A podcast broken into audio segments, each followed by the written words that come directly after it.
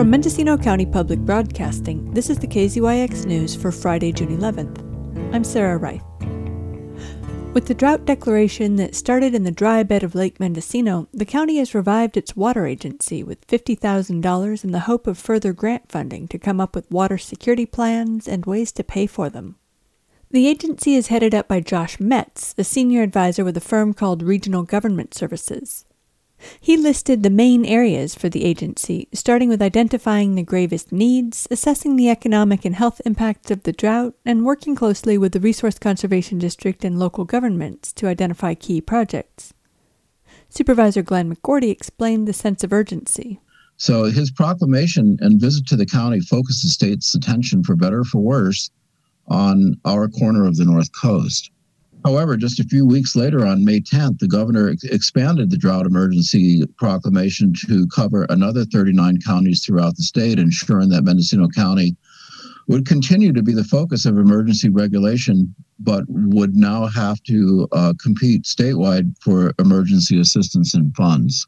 As the state water board considers a curtailment plan for the Russian River watershed under the emergency authority of the governor's proclamation, we still have serious problems throughout the county uh, that, quite frankly, the state board plan doesn't begin to address because we are not connected. And that's one of the things that is uh, a real issue uh, in Mendocino County is that in other parts of the state, and the governor actually said this in his proclamation, when there's a problem, you know, there's there's a pipe and there's a canal, and you can connect one water system to the next, and if all else fails, there's big ag pumps that you can turn on that pump thousands of gallons a minute. Well, guess what? We don't have things like that in Mendocino County. So we're going to have to be really creative uh, in our solutions.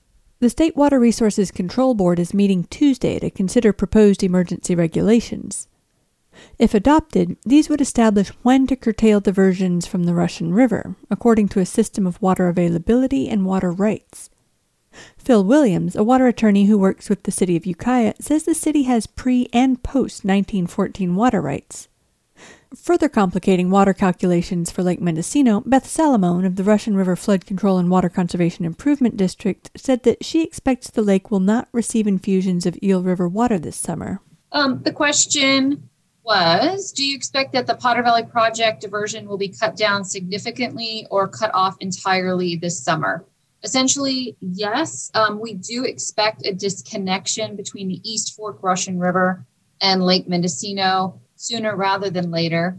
The variance that was approved was temporary to reduce that in order to allow a stakeholder comment. That comment period ended last week. Um, one of the comments from the same entity that filed the suit that created the, the reduction in diversion indicated they believed that the diversions to the East Fork Russian River should be further reduced. That would um, dramatically impact the Potter Valley community. But as it is, I don't think there's much more they can do to harm Lake Mendocino um, storage because we, like I said, we are expecting a disconnect. And in the village of Mendocino, Harold Hawk and Christina Arangaran of the Mendocino City Community Services District reported on the mandatory 40% reduction in their community.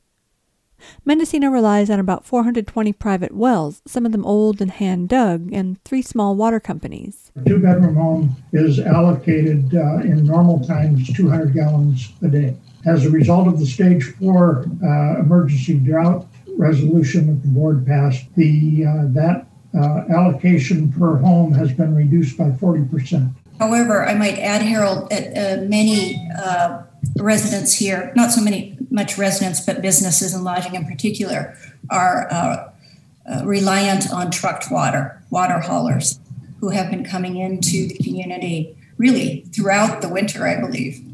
From my perspective, I have a view on one of the, the roads coming into town, and I see those water haulers.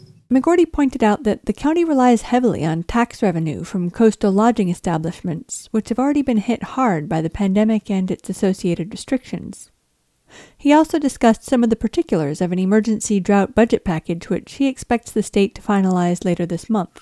While many of the details are still under negotiation, we know that so far that it, it may possibly include the ballpark of about $300 million to small water suppliers for drought relief as well as to larger urban water suppliers for water efficiency projects.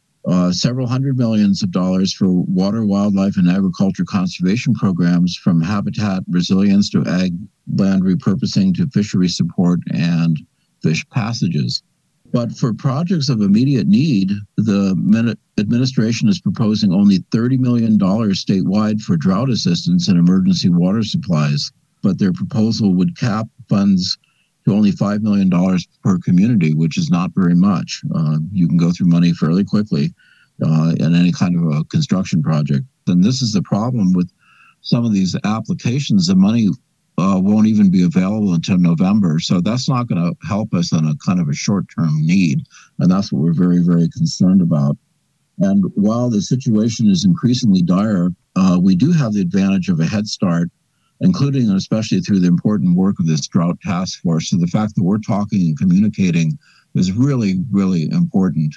Um, it doesn't hurt that tomorrow I'm going to have coffee with uh, uh, State Senator McGuire so I can tell him, hey, we need to do something on the short term because we've got some real critical situations in our county. For KZYX News, I'm Sarah Reith. For all our local news with photos and more, visit kzyx.org.